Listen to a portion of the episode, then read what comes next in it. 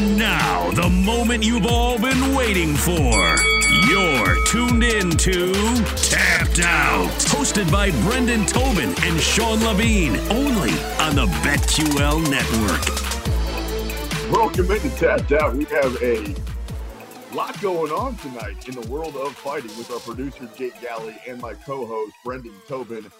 I'm Sean Levine, and my ADD is always in fine order. You know, I'm always looking at this, talking about that, getting distracted easily. And BT, we've got UFC going on tonight. We've got the heavyweight championship of the world tonight. And when I say tonight, I mean the walk is literally happening right now, partner. It's Dillian Whyte coming in at plus 360 versus the Gypsy King, Tyson Fury, back in the ring at minus 490. Before we get into it, you just said, and Tyson Fury comes out on a rhinoceros. I'm not sure if you were joking or not. Were you being serious? I'm not sure if I'm joking either. I mean, I can't rule it out. I don't know what's going to go on with these these UK boxing entrances. I, there's nothing I think I'm more jealous of in sports than just a UK boxing atmosphere because I'm not a huge soccer head. So I know everybody will say like, "Hey, this is like how it is for uh, for the beautiful game and all that." But I'm telling you, when it comes to the singing, the atmosphere, the joyousness of just these guys supporting their own. It, it, to me, it's the best thing in sports. I just I love the atmosphere that it brings. And you have Tyson Fury hasn't fought there in years, now making his return for what he says is his last fight. And it's I mean, it just looks incredible. Everybody's standing, everybody has their their cell phone flashlights up. You know, the it's pitch black. Tyson Fury looks like he's gonna walk like four miles to get to this one ring in this giant stadium with nearly hundred thousand people. It looks crazy.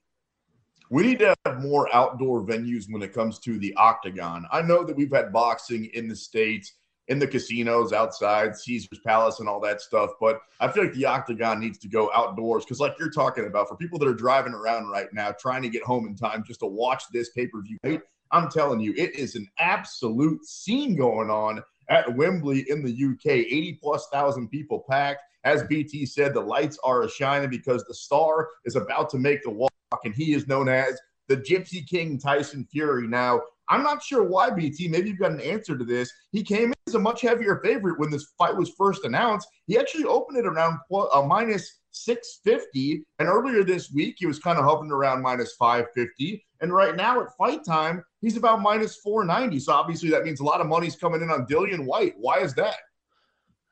I just would say best guess. People are just seeing great value in Dillian Whyte. Like the guy is a knockout artist. He's kind of like the guy. I don't want to say he's a gatekeeper. He's just kind of been out of the picture of the big three, which I would just describe as Tyson Fury, Anthony Joshua, and Deontay Wilder. Obviously, now Usyk has entered that fray because he now has the majority of the belts. But for the longest time over the last five years, it's been those three guys. Dillian Dillian Whyte lost Anthony Joshua a pretty long time ago.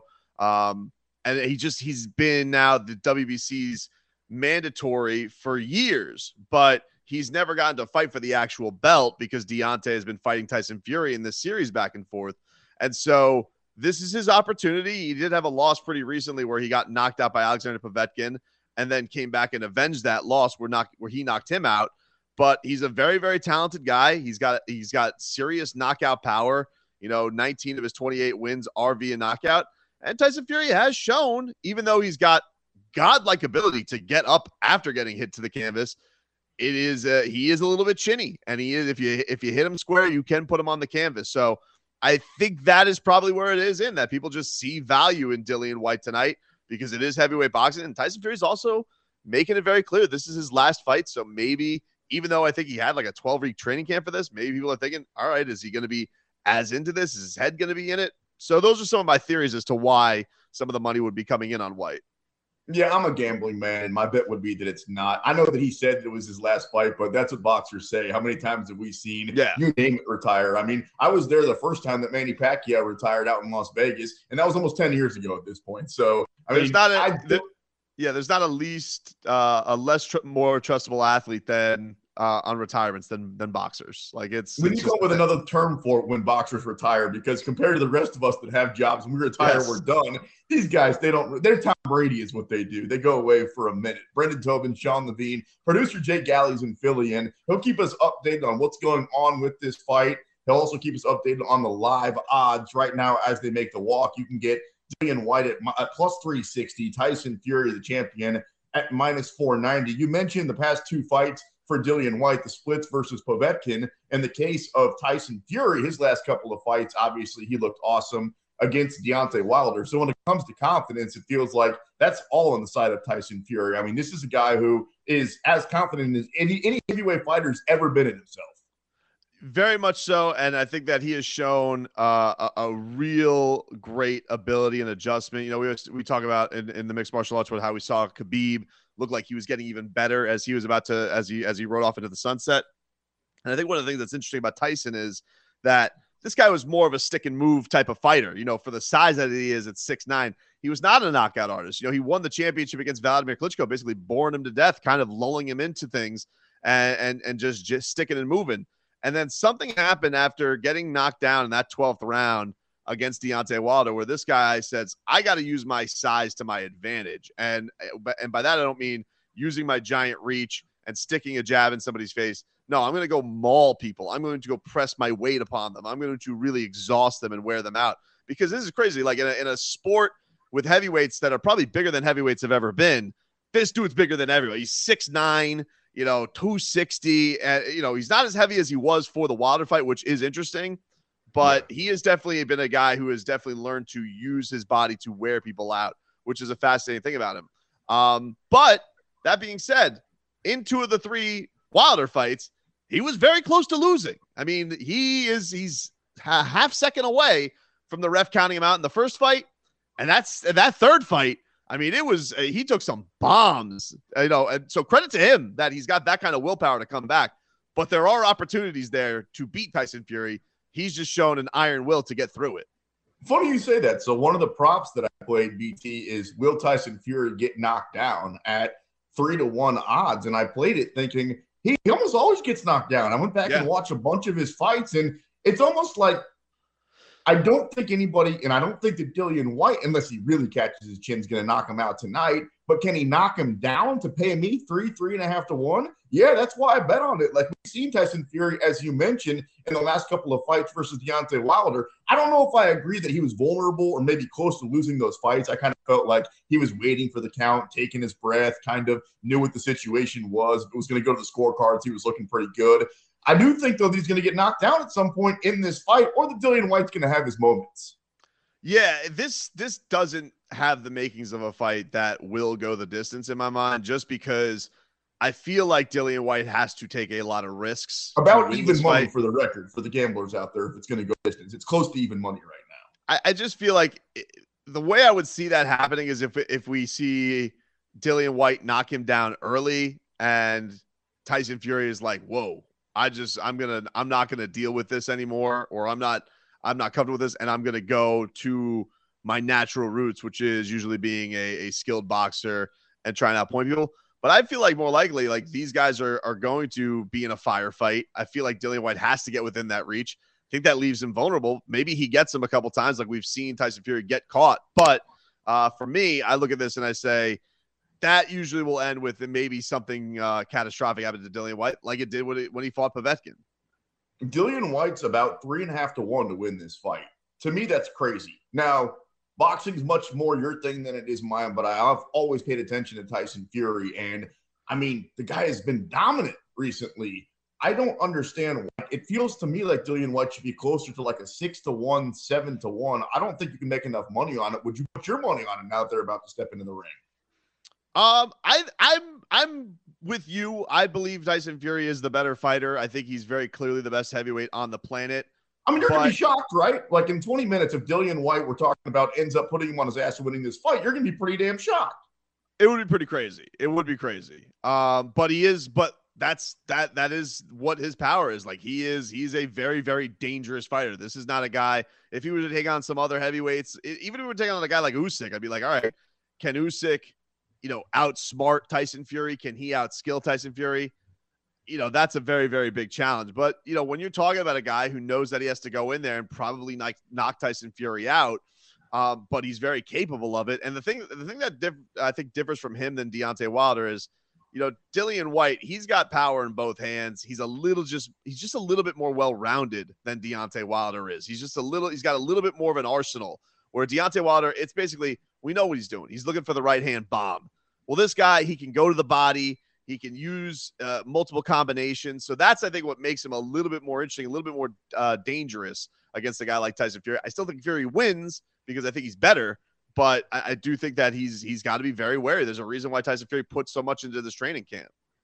The, uh, both fighters are in the ring. They're introducing the referee. So we are moments away from this fight getting underway, the heavyweight championship of the world from Wembley. But it is not the only fight going on. We're breaking it all down tonight on Tapped Out with Jake Galley and Brendan Tobin. I'm Sean Levine. We've also got Octagon action, the UFC back in Vegas, Vegas 52 to be exact. Amanda Lemos at the top of the card, plus 176, taking on Jessica Andrade at minus 210. It just feels to me like when Andrade is on her game, she's darn near unbeatable. I mean, we've seen her beat the best at times, and I think that's what she's going to be tonight. I'm willing to pay the minus 210 on Andrade. Yeah, Lemos is uh, is a is a very dangerous fighter for a strawweight. You know, I think we always think that you know these things are going to be decision fest, but you know she has shown an ability to put her opponents away and do it in really really quick fashion. Uh, Andrade has been some firefights stuff. I just think that you just look at the strength of schedule, like you said, like the people that Andrade has been in there with and beaten too. Uh, you know, this this woman was very recently the strawweight champion of the world, beating Rose Namajunas, who's now back on top. Uh, Lemos is you look at who she's taken on, and it's like probably the name you recognize the most is Angela Hill, who's you know a very good veteran and and has some talent. But I think you're taking on a, a former champion. This is a huge step up for uh, for Amanda Lemos. Yeah, no doubt. Andrade put Rose right on her head, put her out for a while. Although, speak for yourself when it comes to the ladies and betting the knockouts. You've only had money on Meatball McCann a couple of weeks ago, That's so true. I'm willing to bet that one. And I like Andrade to win this fight actually and finish it. You got Clay Guida fighting again tonight. It feels to me like this guy has been fighting longer than anybody in the history of the UFC. Like he's Cowboy Cerrone, but started before him. But I'm still gonna bet him tonight. Every time he steps in the octagon, I gotta play Clay Guida. Not to finish, but for the fight to go to distance by Guida. That's one of my favorite bets to make. Thing that I just worry about, you know, taking on a guy in Claudio Puelles is that he's young. He's like he's, you know, this is a guy who I, is kind of on the up. He's got a nice win streak put together. He's won four straight.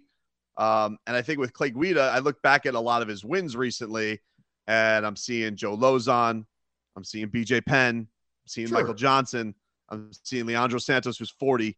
Uh, that's a lot of old guys. And so, like, he's beaten, he's like the best of the senior tour. You know what I'm saying with Clay Guida? I'm a little bit worried about him taking on a dude who's in his prime and it is riding high right now. Speaking of old guys or oldish at this point, it looks like we're going to get Jon Jones back in the octagon. The rumors are getting to be real, at least it sounds like, versus Stipe Miocic. And if it happens, the odds early look like this. Stipe, wait for this one, plus 170. How are we going to call this guy the greatest heavyweight of all time? He's going to take on Jon Jones, who's been out since about the Nixon administration. He's going to come back as a heavyweight for the first time, and we're going to call him a minus 200 favorite. What are we doing here? I'm surprised you're surprised. Like I know you keep having this discussion. Like you think Jon's coming out of the uh the retirement home. Like the guy has been training. It's not like he's just been sitting on his ass. He said he's been very clearly trying to get himself set for heavyweight. I get it. I you know, you say a very interesting thing there. You say Steve Miocic may be the best heavyweight of all time. Right. He's going up against the guy who may be the best fighter of all time. So I'm I think people are just believing in the skill set, believing in a Jon Jones who I think what you know, the one thing that we could really compare it to is when he made that first comeback and that run back to the title, taking on, you know, the likes of Gustafsson and taking on Daniel Cormier again. I think a motivated Jon Jones is is so so dangerous. You know, eh, yeah, we could read into the Thiago Santos law, the Thiago Santos split decision or the Dominic Reyes split decision. I just don't think he gave a rat's ass about those fights. I think that I think motivation, I think legacy matters a lot to him, and I think I think he's rightfully the favorite in this one. Goodness gracious, the love for Jon Jones. What did Beyonce say? If you like it, you better put a ring on it. Brendan Tobin, Sean Levine, Jake Galley here. And the fight is underway. The heavyweight championship of the world. Dillian Whyte taking on Tyson Fury. Tyson Fury in the white. Dillian, uh, Dillian, uh, excuse me here. So we got Dillian Whyte in the black shorts, and we've got Tyson Fury in the white. Early on, Tyson Fury's jab is looking good, although it feels like with Dillian Whyte, he's the guy that does have the power, if there is that guy, to take on a guy like Tyson Fury. Both these guys looking absolutely huge in the ring. After we come back, Jake will get us the live odds. The first round will be in the books. So we've got the championship fight when it comes to boxing at Wembley. We've got UFC in Las Vegas. It's Amanda Lemos taking on Jessica Andrade, and a lot of fun along the way. Coming up next, we're going to break things down, whether it's boxing or UFC. We got Manpreet Joss from MMA Lock of the Night coming up next. You're locked in to the BetQL Network.